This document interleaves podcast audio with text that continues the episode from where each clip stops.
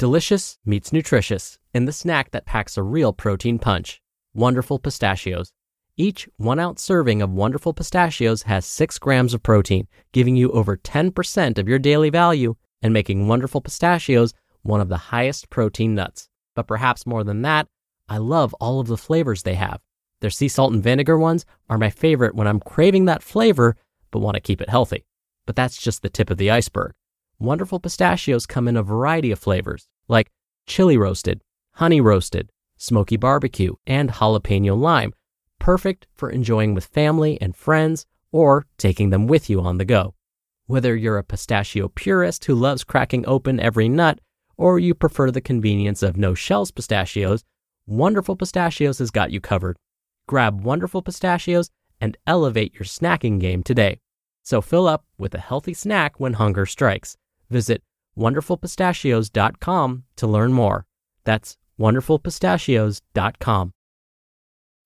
When you need mealtime inspiration, it's worth shopping Kroger, where you'll find over 30,000 mouthwatering choices that excite your inner foodie. And no matter what tasty choice you make, you'll enjoy our everyday low prices, plus extra ways to save, like digital coupons worth over $600 each week. You can also save up to $1 off per gallon at the pump with fuel points. More savings and more inspiring flavors make shopping Kroger worth it every time. Kroger, fresh for everyone. Fuel restrictions apply. This is Optimal Health Daily, episode 1418 Five Eating Goals That Aren't Fad Diets by Rachel Trotta of racheltrotta.com. And I'm Dr. Neal. Welcome back to Optimal Health Daily, or welcome for the first time if you're new here.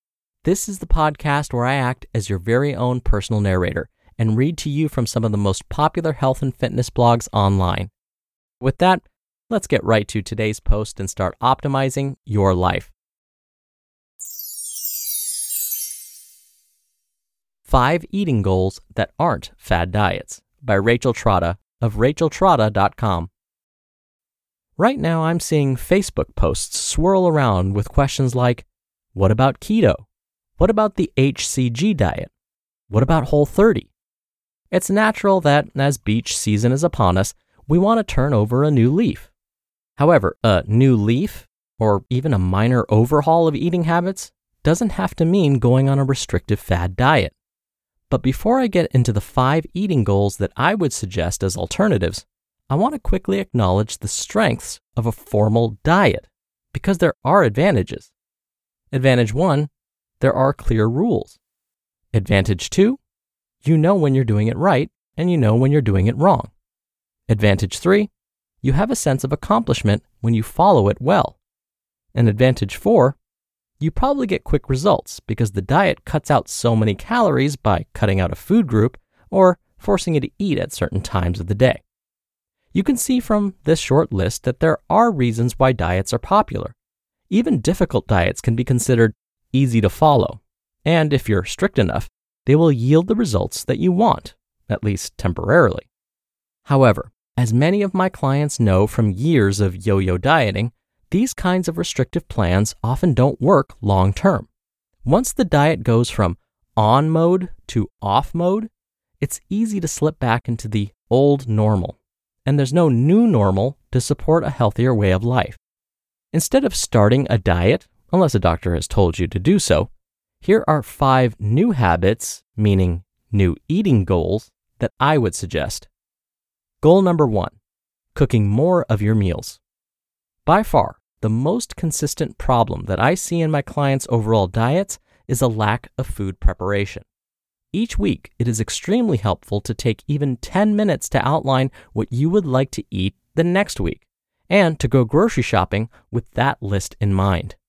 While good cooking does take practice, decent cooking is extremely accessible right away. And I promise, the more you cook, the faster and better you will get at it. Make sure you have the basic essentials, like a few good pots and pans and knives, and start by imitating restaurant meals that you like, with healthy or lighter twists. Some recipes are flexible and easy to repeat over and over with variety, like quinoa, bean salads, soups, meat and veggie combinations, and wraps. Remember, you don't have to be a gourmet chef. Simple meals will be lifesavers when you need them. Goal number two changing your snacking habits. Snacking is often not a response to hunger. It's usually filling up space or time or occupying some attention or distracting boredom. One of my bridal clients who trimmed down significantly for her wedding and maintained the leanness afterwards simply stopped keeping granola at her desk. While there were many changes that she made, this was an important one. I have had other clients who kept economy sized bags of nuts at their desks and slashed hundreds or possibly more than a thousand calories per day from their diets simply by getting rid of this one habit of mindless eating. Instead of snacking throughout the day, plan one or two strategic snacks that are high in fiber, high in protein, and low in sugar. And plan these snacks for the times of day when you get the most hungry. 4 p.m. is a common time. Goal number three eating more protein. Eating more protein is an underlying tenet of most popular weight loss diets Atkins, Paleo, Whole 30, and so on. There is a reason that eating more protein is a common denominator in so many diets. Protein is incredibly satisfying, especially when you combine it with fiber. This means that your stomach fills up faster and stays full longer as your body slowly breaks down the hearty protein source. This translates into fewer cravings and less preoccupation with food, which often happens when you're hungry. For some reason, many struggle psychologically with eating more protein. I think some folks are afraid of bulking up, and there are new concerns about the environmental consequences of eating a meat heavy diet. However, there are lots of ways to satisfy your protein requirements without turning a blind eye to the planet's needs, and you can rest assured that you will likely not bulk up. For example, making a legume like lentils a centerpiece of your diet can increase both your protein and fiber intake significantly. You can also get protein from plant sources like tofu, soy, tempeh, and nutritional yeast. If you want to adopt a more vegetarian lifestyle, dairy and eggs offer a powerful protein punch. Obviously, meat will be the most concentrated source of protein, but even with my meat light lifestyle, I easily hit my goal of 100 or more grams of protein per day. When it comes to protein goals, aim for at least half of your body weight in grams if possible. So, if you weigh 150 pounds, try to eat about 75 grams of protein or more per day. If you weigh 200 pounds, try to eat at least 100 grams. You get the idea. Goal number four drinking more water.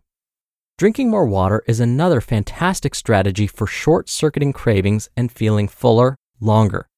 Plus, it's good for just maintaining your daily health. You're going to have more energy and your digestion might be more robust. A great tip for drinking more water is to use one of two strategies. One, drink from a huge bottle. I have had more than one client do this as a habit, and while it looks slightly comical, it does encourage you to drink more.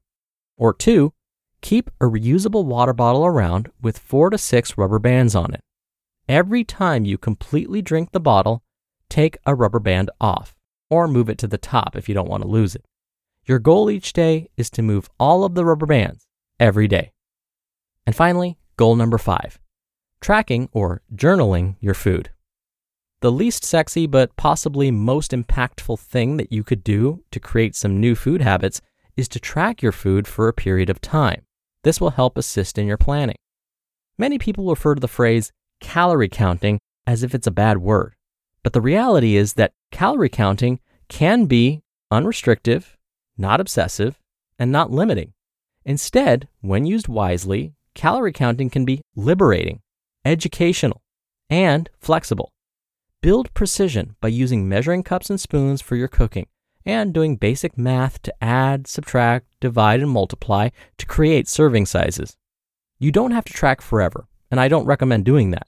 But if you're a numbers geek like me, you may enjoy intermittently tracking every once in a while.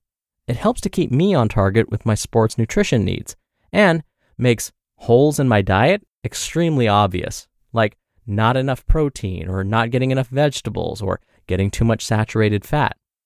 The bottom line you can change your eating without going on a fad diet with strict rules. You will find that these small shifts are approachable, easier to maintain over time, and will add up to big results. You just listened to the post titled Five Eating Goals That Aren't Fad Diets by Rachel Trotta of racheltrotta.com. When you're hiring, it feels amazing to finally close out a job search. But what if you could get rid of the search and just match? You can with Indeed. Indeed is your matching and hiring platform with over 350 million global monthly visitors and a matching engine that helps you find quality candidates fast. Ditch the busy work. Use Indeed for scheduling, screening, and messaging. 93% of employers agree Indeed delivers the highest quality matches compared to other job sites. One of the things I love about Indeed is that it filters out incompatible applicants. So when you're hiring, the process is much faster and you only have to consider applicants that are already likely to be a great fit. And listeners of this show will get a $75 sponsored job credit to get your jobs more visibility at indeed.com slash health. Just go to indeed.com slash health right now and support our show by saying you heard about Indeed on this podcast. Indeed.com slash health. Terms and conditions apply. Need to hire? You need Indeed. Dr. Neal here for my commentary. Do you remember me talking about my days before I got into all of this health and wellness stuff? Like how fast food and restaurant foods were basically a daily thing for me? Cooking foods at home wasn't always something that I valued or cared about. Even though I have turned over a new leaf, using Rachel's words, and have changed my lifestyle, I still find myself craving restaurant foods every now and then. But when I need motivation to cook more of my meals at home, I actually use something that Rachel mentioned. I try and imitate restaurant meals that I like or that I'm craving. Before I order takeout, I ask myself, couldn't I just make the same thing at home? Usually the answer is yes. Craving a burger? I can make a better one, one that's better for me and exactly the way I want it. Craving Asian style noodles? Same thing. I have dry pasta and veggies at home. Why can't I just make it myself? Which actually brings me to my next point. I like keeping certain things on hand. For example, when I go grocery shopping, I like buying packs of frozen veggies so that when I have a craving for a certain dish, I don't have to worry about not having those ingredients handy. So I always like to have a pack of frozen stir fry veggies on hand. So if I'm craving those Asian style noodles, I can quickly whip up this dish in no time. I always have organic ground chicken or turkey in my freezer too, so when I'm craving a burger, I can make one. The ultimate goal is to try and make the nutritious choice the easier choice. All right, that's it for today. I hope you're having a wonderful Tuesday. Thank you so much for listening, and I'll be back here tomorrow as usual. So I'll see you there where your optimal life awaits.